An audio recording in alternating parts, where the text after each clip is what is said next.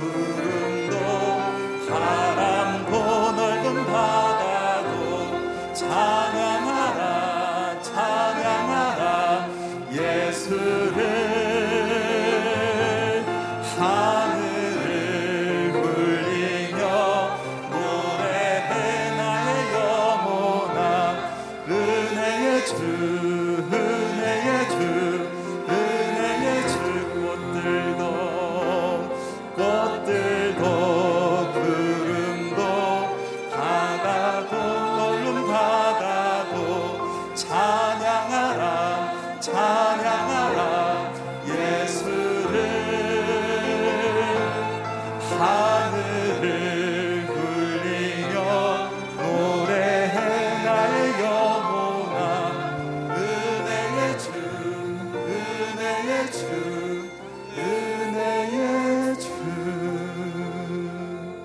시간 우리 함께 기도하는 자리로 나아가겠습니다. 온전한 삶에 대해서 하나님께서 주시는 말씀 마음에 새기는 시간 되게 해달라고 그리고 또 오늘 하루의 일상 가운데서 그 깨우침을 실천하며 살아갈 수 있게 해달라고 우리 함께 기도하며 나아갑니다.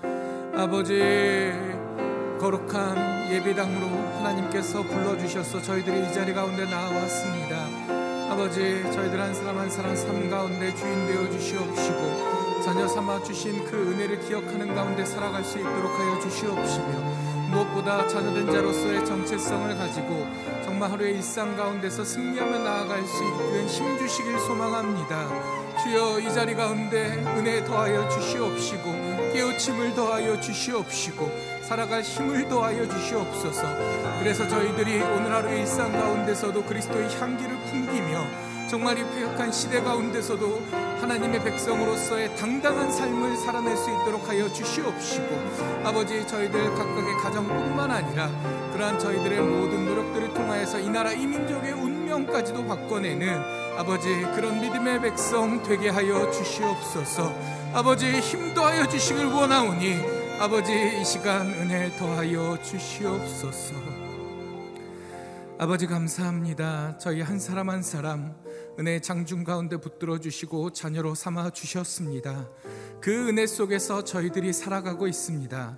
코로나로 어려운 세상이지만 그러나 그 어려움이 아닌 하나님의 사랑하심과 인도하심과 보호하심을 절절히 느낄 수 있는 이 새벽이 되게 하여 주시옵시며 그 은혜를 통하여서 오늘 하루의 삶 가운데 자녀된 마땅한 삶 하나님께서 칭찬하실 삶, 세상을 도전할 수 있는 삶 살아내는 저희들 되게 하여 주시옵소서. 그래야 주실 줄 믿사오며 이 모든 말씀 예수님 이름으로 기도합니다. 아멘. 새벽 예배 자리로 나오신 여러분들과 또 유튜브와 CGN으로 함께 예배 드리시는 모든 분들을 주님 이름으로 환영하고 축복합니다. 오늘 하나님께서 주신 말씀 함께 보겠습니다. 하나님의 말씀은 구약 성경 출이집트기 22장 16절에서 31절 말씀입니다. 출 이집트기 22장 16절에서 31절 말씀 한 절씩 교독하겠습니다. 정혼하지 않은 처녀를 유혹해 잠자리를 함께 했다면 반드시 값을 치르고 아내로 삼아야 할 것이다. 만약 그 아버지가 딸 주기를 거절하더라도 여전히 처녀의 값을 치러야 한다. 무당은 살려두지 말라. 짐승과 관계하는 사람은 누구든 죽어 마땅하다. 여호와 말고 다른 신에게 제사하는 사람은 반드시 말한 것이다. 이방 사람을 학대하거나 억압하지 말라. 너희도 이집트 땅에서 이방 사람이었다. 과부나 고아를 이용해 먹지 말라. 어떤 식으로든 너희가 그렇게 하면 그들이 내게 부르짖을 것이고 내가 반드시 그들의 부르짖는 소리를 들을 것이다. 내가 진노가 끌어올라 너희를 칼로 죽일 것이다. 그러면 너희 아내는 과부가 되고 너희 자식은 고아가 될 것이다. 내가 내 곁에 있는 가난한 내 백성 가운데 누구에게 돈을 꿔 주었다면 너는 그에게 빚쟁이가 되지 말고 이자도 받지 말라. 내가 만약 단모물로 내 이웃의 외투를 가져왔다면 해가 지기 전에 돌려주어라. 그 외투는 그에게 있어 몸을 가릴 만한 하나밖에 없는 옷이니 그가 무엇을 덮고 자겠느냐. 그리하여 그가 내게 부르짖으면 내가 들을 것이다. 나는 자비롭기 때문이다. 하나님을 모독하지 말고 내 백성들의 지도자를 저주하지 마라. 너는 처음 익은 열매와 처음 짠 즙을 드리는데 시간을 끌지 말고 내 아들 가운데 장자를 내게 바쳐라. 내 소와 양도 그렇게 하여라. 7일 동안은 그 어미와 함께 지내게 하고 8일째는 내게 바쳐라. 너희는 내 거룩한 백성들이다. 그러니 들짐승에게 찢긴 짐승의 고기는 먹지 말고 개에게 던져 주라. 아멘. 이제 이기현 목사님께서 삶의 모든 영역에서 거룩함을 추구하십시오라는 제목으로 하나님의 말씀을 선포하시겠습니다.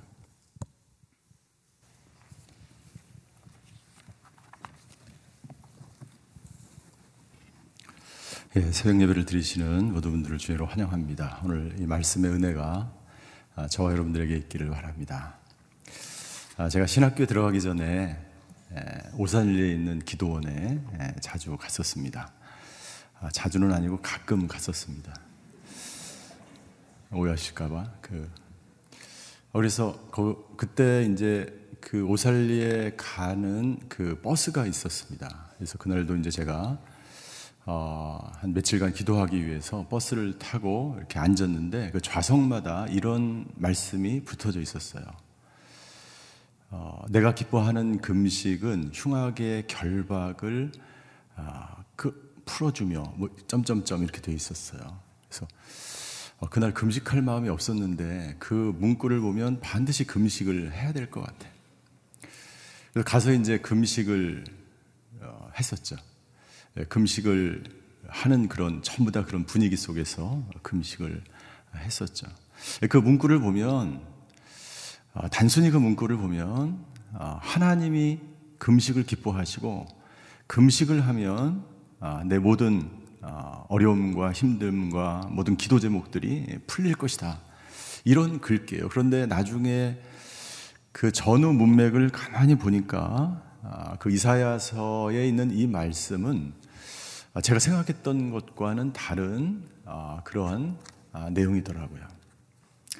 그 말씀은 이런 것입니다. 이사야 58장 6절과 7절의 말씀이에요. 이사야서 58장 6절과 7절의 말씀 우리 같이 한번 읽겠습니다. 시작. 내가 받고 싶은 금식은 이런 것들이 아니냐. 부당하게 묶인 사슬을 끌어주고 멍에의 줄을 풀어주는 것. 압제받는 사람을 자유롭게 놓아주고 모든 멍에를 부숴버리는 것이 아니냐. 너희가 굶주린 사람에게 먹을 것을 나눠주고 가난한 노숙자를 집에 맞아들이는 것이 아니냐. 헐벗은 사람을 보면 옷을 입혀주고 내 혈육을 못 본 채 하지 않는 것이 아니냐.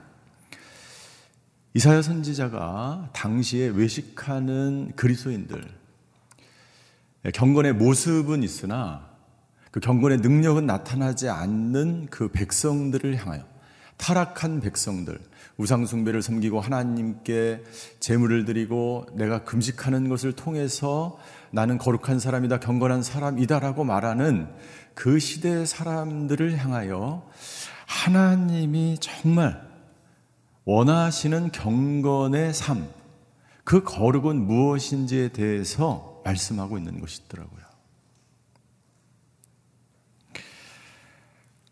하나님은 하나님의 백성들이 거룩한 삶을 살아가기를 원하십니다. 거룩이라고 하는 것은 아시는 것처럼 이제 분리되었다는 것이죠. 그래서 거룩하다라고 하는 것은 세상의 더러운 것과 분리된 삶을 말하는 거예요. 경건은 무엇이냐? 하나님의 백성들이 그 거룩한 삶을 삶에서 살아가는 거예요. 말씀을 따라서. 말씀에 기록된 대로 말씀에 따라서 살아가는 성도들의 그 모습, 그 삶을 경건하다라고 말하는 것입니다. 바리새인들은 바리새인들이 이렇게 기도하지 않습니까? 나는 토색하지 않고 나는 다른 사람의 물건을 훔치지도 않고 나는 뭐라고 이야기합니까? 일주일에 두 번이나 금식하는 사람. 나는 경건한 사람이라는 거죠. 그럼 하나님은 그렇게 말씀하지 않으신다는 거예요. 그리스도인들이 경건하게 살아가야 할 의무, 책임이 있습니다. 오늘 본문의 말씀은 사회적이고 윤리적인 모든 다양한 부분에 있어서의 법규에 즉 그리스도인들이 어떻게 그리스도인으로서 거룩한 백성으로 이 하나님의 나라의 시민으로서의 삶을 살아가야 할 것인가에 대해서 말씀하고 있는 것입니다. 첫 번째, 우리 16절부터 18절까지의 말씀은 영적으로, 육체적으로 순결해야 한다라고 말씀하죠. 영적으로, 육체적으로 순결해야 된다. 16절과 17절에 보면 예, 이 혼전 성 관계에 대해서 하나님 말씀하고 있어요. 남자가 정혼하지 않은 약혼하지 않은 처녀와 관계를 가졌다면 그 처녀를 책임져야 됐습니다. 결혼을 통해서. 그런데 아버지가 보니까 이 남자가 굉장히 질이 안 좋은 사람이. 그러면 이 아버지가 그 결혼을 반대할 예, 그러한 의무가 있어요. 반대할 권한이 있습니다. 그래서 만약에 이 아버지가 이 여자의 아버지가 반대를 하면 이 남자는 보상을 하고 배상을 하고 자신의 행동에 책임을 지게 되고 결혼을 할 수가 없게 되는 것이죠. 두 번째 18절에 보면 무당을 죽이라라고 말씀하고 있습니다. 이 무당이 하는 행위를 이 구약에 보면 사술이라는 용어가 자주 등장합니다. 이 사술이라고 하는 이 원어의 뜻은 뭐냐면 이상한 소리를 내면서 마술을 부리거나 점을 치는 행위를 말하는 거예요. 지금으로 이야기하면 동양 철학, 기치료, 점, 그 모든 것 하나님께서 허락하지 않는 방법으로 미래의 행복을 추구하기 위해서 행하는 그 모든 것들을 말하는 거지. 이런 것들은 하나님을 신뢰하지 않고 하나님을 믿지 않고 예, 하나님이 예, 가증히 여기시는 것을 행함으로써 하나님을 거역하는 행위에 해당되는 것입니다. 그래서 사울이 어떻게 합니까? 엔돌에 신접한 여인을 찾아갑니다. 그러니까 이 엔돌에 신접한 여인이 이런 사술들을 행하던 여인이었던 거죠. 그러니까 이미 사울이 얼마나 타락을 했고 얼마나 하나님 앞에 거역하였는 상태였는지를 우리는 그 장면을 보면서 알 수가 있는 거지. 사울은 그때 이미 영적인 순결을 잊어 버린 상태에 있는 것입니다. 19절 짐승과 관계하는 자는 반드시 예, 죽여야 한다. 이 짐승과 관계를 하는 것은 이미 이교도의 제사에서 굉장히 자연스럽게 행하던 그러한 예, 풍습이었죠. 이것은 인간의 타락의 극치를 예, 보여주는 것이었습니다. 이것을 현대적인 용어로는 성도착증이라고 이야기합니다. 성적인 쾌락을 위해서 모든 비정상적인 방법을 동원하는 그 모든 행위를 말하는 거예요. 그래서 방송에 자주 나오지 않습니까? 예, 이상한 그 행위들. 이런 행위는 하나님이 주신 아름다운 성을 스스로 파괴하는 거예요. 하나님께서 성을 주실 때 사람의 보존과 이 종족의 보존을 위해서 성을 주셨고, 그리고 부부 간의 친밀감을 위해서 성을 주셨어. 그런데 그것을 가장 혐오스럽고 가장 왜곡된 방법으로 예, 하나님이 주신 성을 거부하는 그런 죄악인 거예요. 하나님이 그런 사람들을 반드시 죽이라고 말씀하고 있습니다. 20절 우산 숭배자는 영적인 예, 행음이기 때문에 예, 죽여야 한다. 오늘 이 본문에 보면 하나님이 굉장히 강하게 말씀하고 있습니다. 영적 순결을 잊어버리면 다 죽이라는 거예요. 물론 회개하고 돌아오면 아, 용서를 받죠. 아, 그러나 그런 상태에 계속 있게 되면 하나님이 왜 강하게 말씀하셨는가?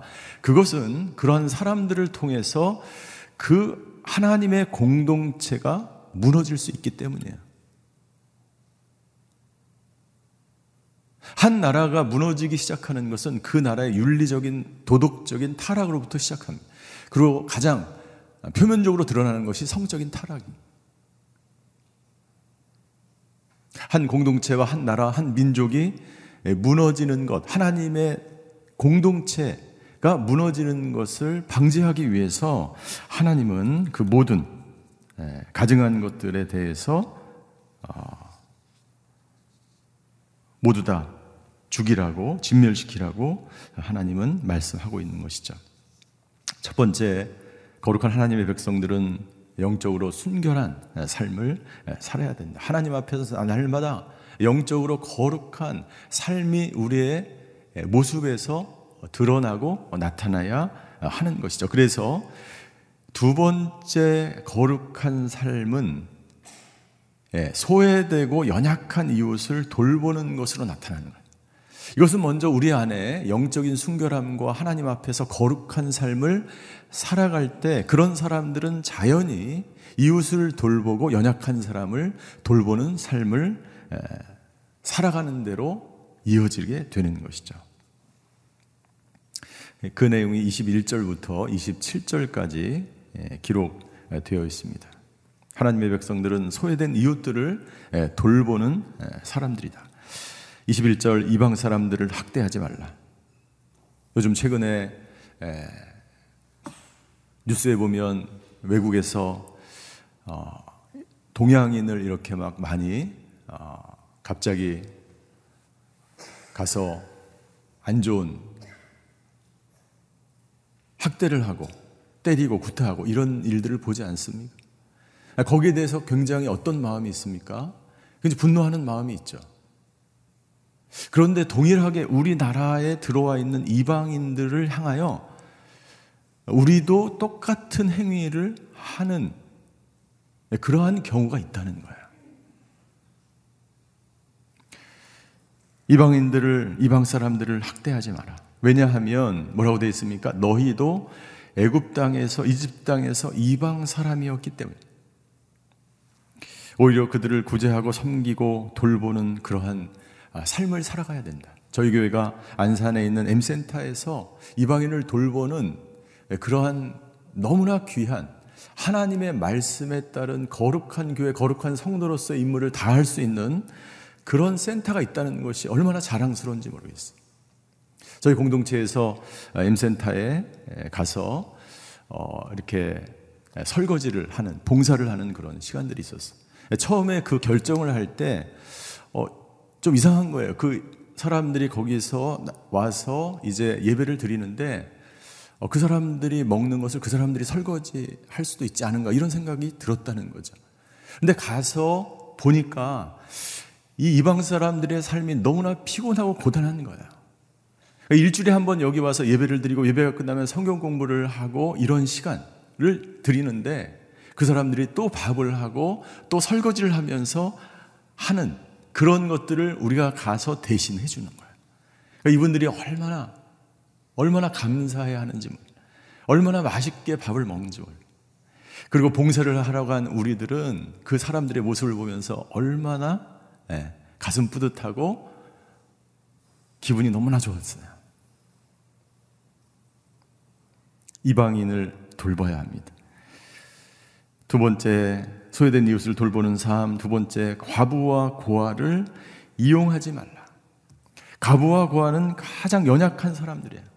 그 당시에 과부라고 하는 것은 남편에게 모든 것을 의존했던 사람인데 모든 생활, 모든 경제력, 그 모든 것들을 의존했던 그 대상이 갑자기 사라진. 그러니까 자기 스스로는 아무것도 할 수 없는 상태가 되어버린 사람이지. 고아도 마찬가지. 부모에게 전적으로 의존하던 사람들. 그런 자녀. 그런데 그 연약한 사람들을 또 착취하고 이용하는 사람들이 있다는 거예요.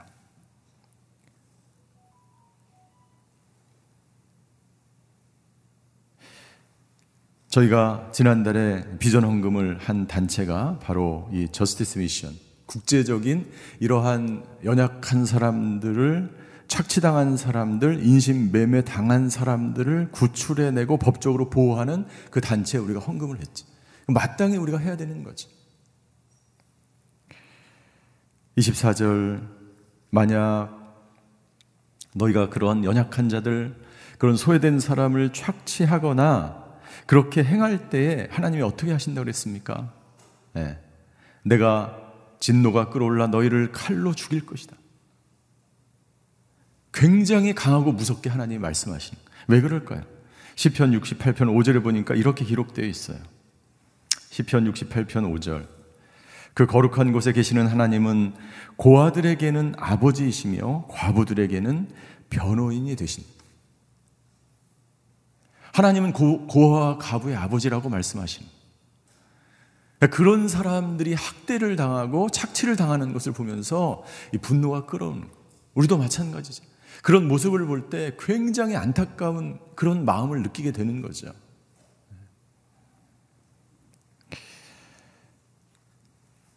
이사야 선지자가 하나님의 백성으로서 진정으로 거룩하고 경건한 것은 어떤 것인가?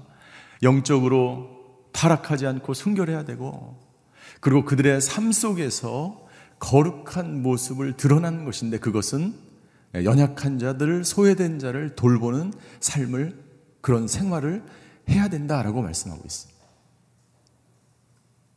그런데 이것을 야고보 선지자가 이렇게 증거합니다. 야고보서 1장 27절이에요. 야고보서 1장 27절을 같이 한번 읽겠습니다. 시작. 하나님 아버지 앞에서 정결하고 흠이 없는 경건은 환란 가운데 있는 고아와 가부를 돌보며 세상으로부터 자신을 지켜 물들지 않도록 하는 것이다. 네.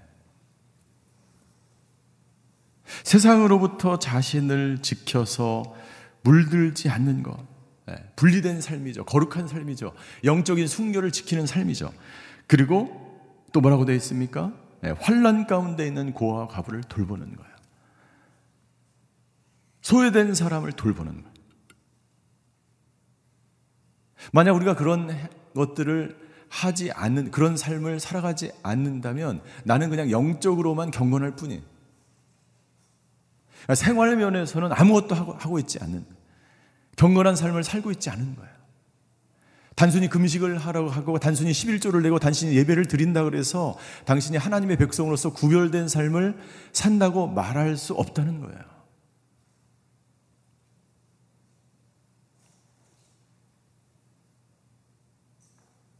그래서 우리는 하나님과의 깊은 교제와 만남 속에서 거룩한 삶을 추구하면서 동시에 우리의 삶 속에서 그 경건한 모습이 우리 가운데 나타나야 되는. 세 번째, 하나님은 말씀하십니다. 세 번째, 이 거룩한 생활을 하는 성도들의 삶은 항상 감사하는 삶을 살아가는 사람들이다. 그 내용이 29절부터 30절까지 나와 있어요. 29절부터 30절까지, 30절까지 보면 29절 첫 열매를 하나님께 드리는 사람. 첫 아들, 맏 아들, 첫 열매, 그리고 가축의 처음 난 새끼를 8일 만에 하나님께 드린. 이스라엘 백성들은 비가 오지 않고 그 땅이 척박하고 산악지대이기 때문에 언제 열매를 맺을지 언제 가축이 태어날지 그것을 모르는 거예요. 하나님이 비를 내려 주셔야만 열매를 얻을 수 있고 가축이 예, 꼴을 먹고 태어날 수 있는 거예요. 그러니까 항상 예, 하나님께만 의존하는 삶을 살도록 하나님 만드신. 근데 하나님이 축복해 주셔서 어쩌다 큰 예, 수확을 맺고 열매를 맺고 가축이 태어났어요. 근데 이 천년매를 하나님께 드리는 것은 어떤 마음입니까? 하나님께 감사하는 마음인 거예요. 그냥 내가 너무나 풍족하기 때문에 의무적으로 내가 드려야지 하는 것으로 드리는 사람과 정말 그 하나님의 은혜에 감사함으로 드리는 사람의 마음이 다른 것이죠. 감사한 마음이 과연 우리에게 있는가? 이것은 우리의 마음의 태도와 자세에 관해서 정말 구별되어 있는가를 하나님 말씀하십니다. 첫 번째 영적으로 우리가 구별되어 있는가? 두 번째 우리의 삶이 구별되어 있는가? 세 번째 우리의 마음이 구별되어 있는가? 그렇게 구별된 삶을 산다면 너희는 31절에 뭐라고 되어 있습니까? 너희는 내 거룩한 백성들이 영적으로도 생활적으로도 삶 속에서도 너의 마음이 세상 사람들과 구별되어 있고 다른 사람들과 바리새인처럼 살아가지 않고 그렇게 구별된 그러한 삶을 산다면 너희는 경건한 그리스도인이다라고 하나님 말씀하시는 거예요. 제가 어느 날 에, 일을 마치고 이제 교회 밖으로 딱 나가는데 아, 굉장히 오랜만에 같이 사역하시던 아, 나이 지긋하신 집사님을 만났어요. 그래서 멀리서 오는데 어, 걷는 모습이 그 집사님. 그래서 어, 너무 반가워서 서로 너무나 반가웠어. 반가워서 아니 어떻게 이렇게 오랜만에 뵀냐고 그랬더니 이 집사님께서 아 제가 코로나 때문에 교회를 나오지 못하고 온라인으로 예배를 드리고 있습니다. 아, 그런데 어떻게 어쩐 일로 이렇게 교회 오셨어요? 대낮에 그랬더니 이분이 자그마한 목소리 이렇게 말씀하시는 거예요. 헌금하려고 왔습니다. 아, 제가 그 얘기를 듣는 순간 아 이분이 평소에 얼마나 경건하게 살려고 노력하는지 그 사람의 마음과 태도가 제 마음 가운데 전달이 되는 거예요.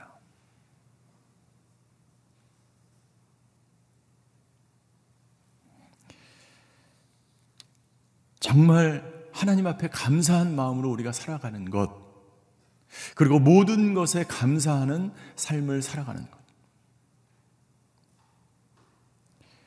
사도 바울은 데살로니가 전서 5장 18절에 이렇게 말씀합니다. 모든 일에 감사하십시오. 이는 그리스도 예수 안에서 여러분을 향하신 하나님의 뜻입니다. 내가 경제적으로 풍족할 때나 그렇지 않을 때나 병들었을 때나 내가 건강할 때나 어떤 형편에서든지 하나님이 주신 것에 감사하는 그 삶이 구별된 삶이다라고 하는 것이죠. 이렇게 우리가 거룩한 삶을 살아갈 때 하나님이 놀라운 축복을 해주시는데 그 내용이 이사야 58장 그 8절에 이어서 하나님이 말씀하신 기뻐하는 금식이 어떤 것인지를 말씀하면서 만약 그러한 삶을 살게 되면 이사야 58장 8절에 이렇게 하나님 말씀하십니다. 같이 한번 읽겠습니다. 시작. 그렇게만 하면 내 빛이 새벽 동력처럼 터져 나올 것이고 내 상처는 빨리 아물 것이고 그리고 내 울음을 밝혀 주실 분이 내 앞에 가시고 여호와의 영광이 내 뒤에 보살펴 주실 것이다. 여러분 이 말씀을 가만히 한번 묵상해 보세요. 내 빛이 새벽 동트는 햇빛처럼 예, 빛나게 될 것이다. 구별된 사람은 반드시 그의 삶이 드러나게 돼 있어요. 그리고 내 상처가 빨리 아물다는 것. 그 상처가 육체적인 상처이든지 마음의 상처든지 영혼의 상처든지 어떤 상처든지 그 상처가 예, 빨리 아물게 될 것. 그리고 너의 오름을 너의 정직함을 예, 하나님께서 밝혀 주실 것이다. 그리고 하나님이 너를 보살펴 주실 것이다.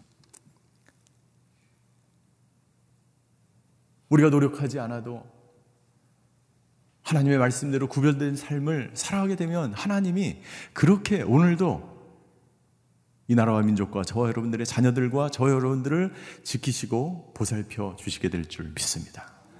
오늘도 경건한 사람, 말씀을 따라 살아가는 영적으로 충만할 뿐만 아니라 저와 여러분들의 삶 속에서도 그 거룩함이 드러나는 하루가 되시기를 주님 이름으로 축원합니다. 기도하시겠습니다.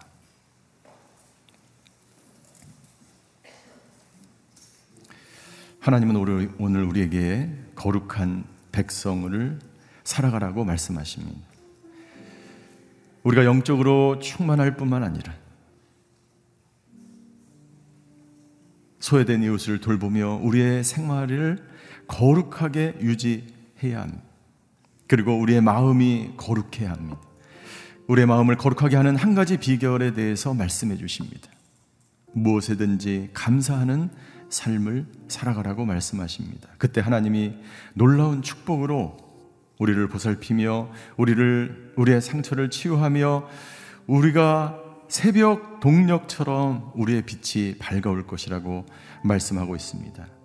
이 나라와 민족을 생각할 때 너무나 윤리적으로 타락하고 도덕적으로 타락하고 성적인 타락한 이 나라와 민족 가운데 우리는 살아가고 있습니다.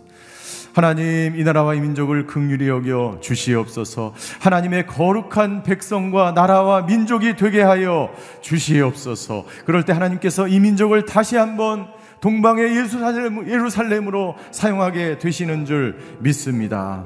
이 시간 주여 한번 부르고 자기 자신을 위해서 나라와 민족을 위해서 함께 통성으로 기도하시겠습니다. 주여 사랑의 하나님 오늘도 우리에게 아버지 거룩하라고 말씀해 주셔서 감사합니다. 우리가 영적으로 육체적으로 순결한 하나님의 사람들 되게 하여 주시옵소서.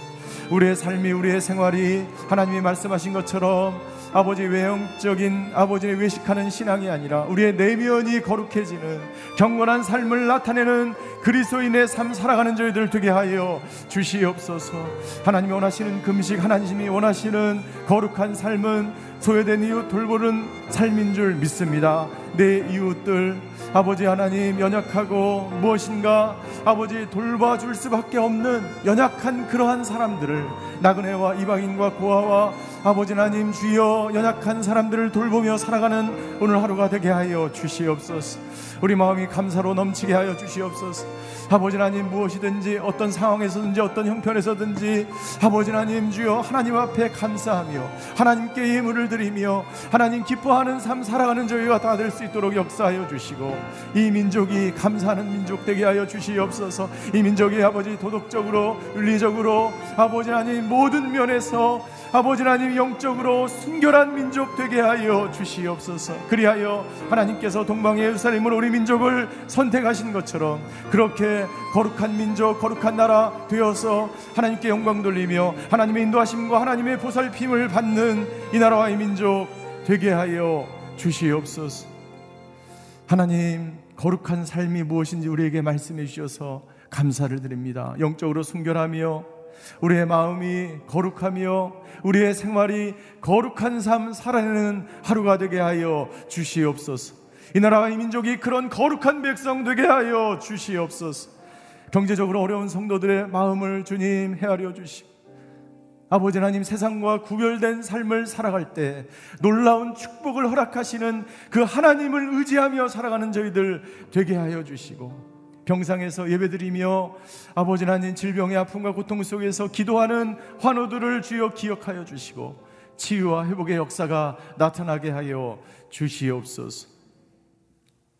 지금은 우리 주 예수 그리스도의 은혜와 하나님의 극진하신 사랑과 성령님의 감화 교통하심의 은혜가 오늘 우리의 삶 속에서 거룩한 삶, 하나님의 말씀에 따라 경건한 삶을 살아가기로 결단하는 예배드리시는 모든 성도분들 머리 위에 그의 가정과 자녀와 일터 위에 이 나라와 이 민족 그리고 성교사님들 머리 위에 이제부터 영원히 함께 계시기를 간절히 축원하옵나이다.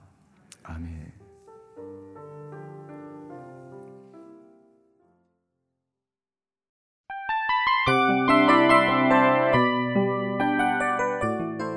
이 프로그램은 청취자 여러분의 소중한 후원으로 제작됩니다.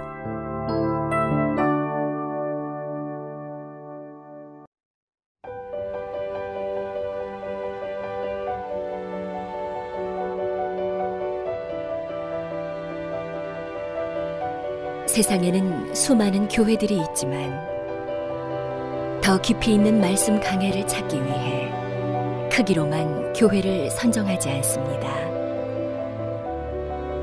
보다 좋은 영적 콘텐츠를 더 많이 나누기 위해 방송비를 받지 않습니다. 1년 365일 복음만 전하고 싶어서 우리는 광고를 하지 않습니다. 온누리의 복음을 땅끝까지 CGN TV와 함께 땅끝 성교사가 되주세요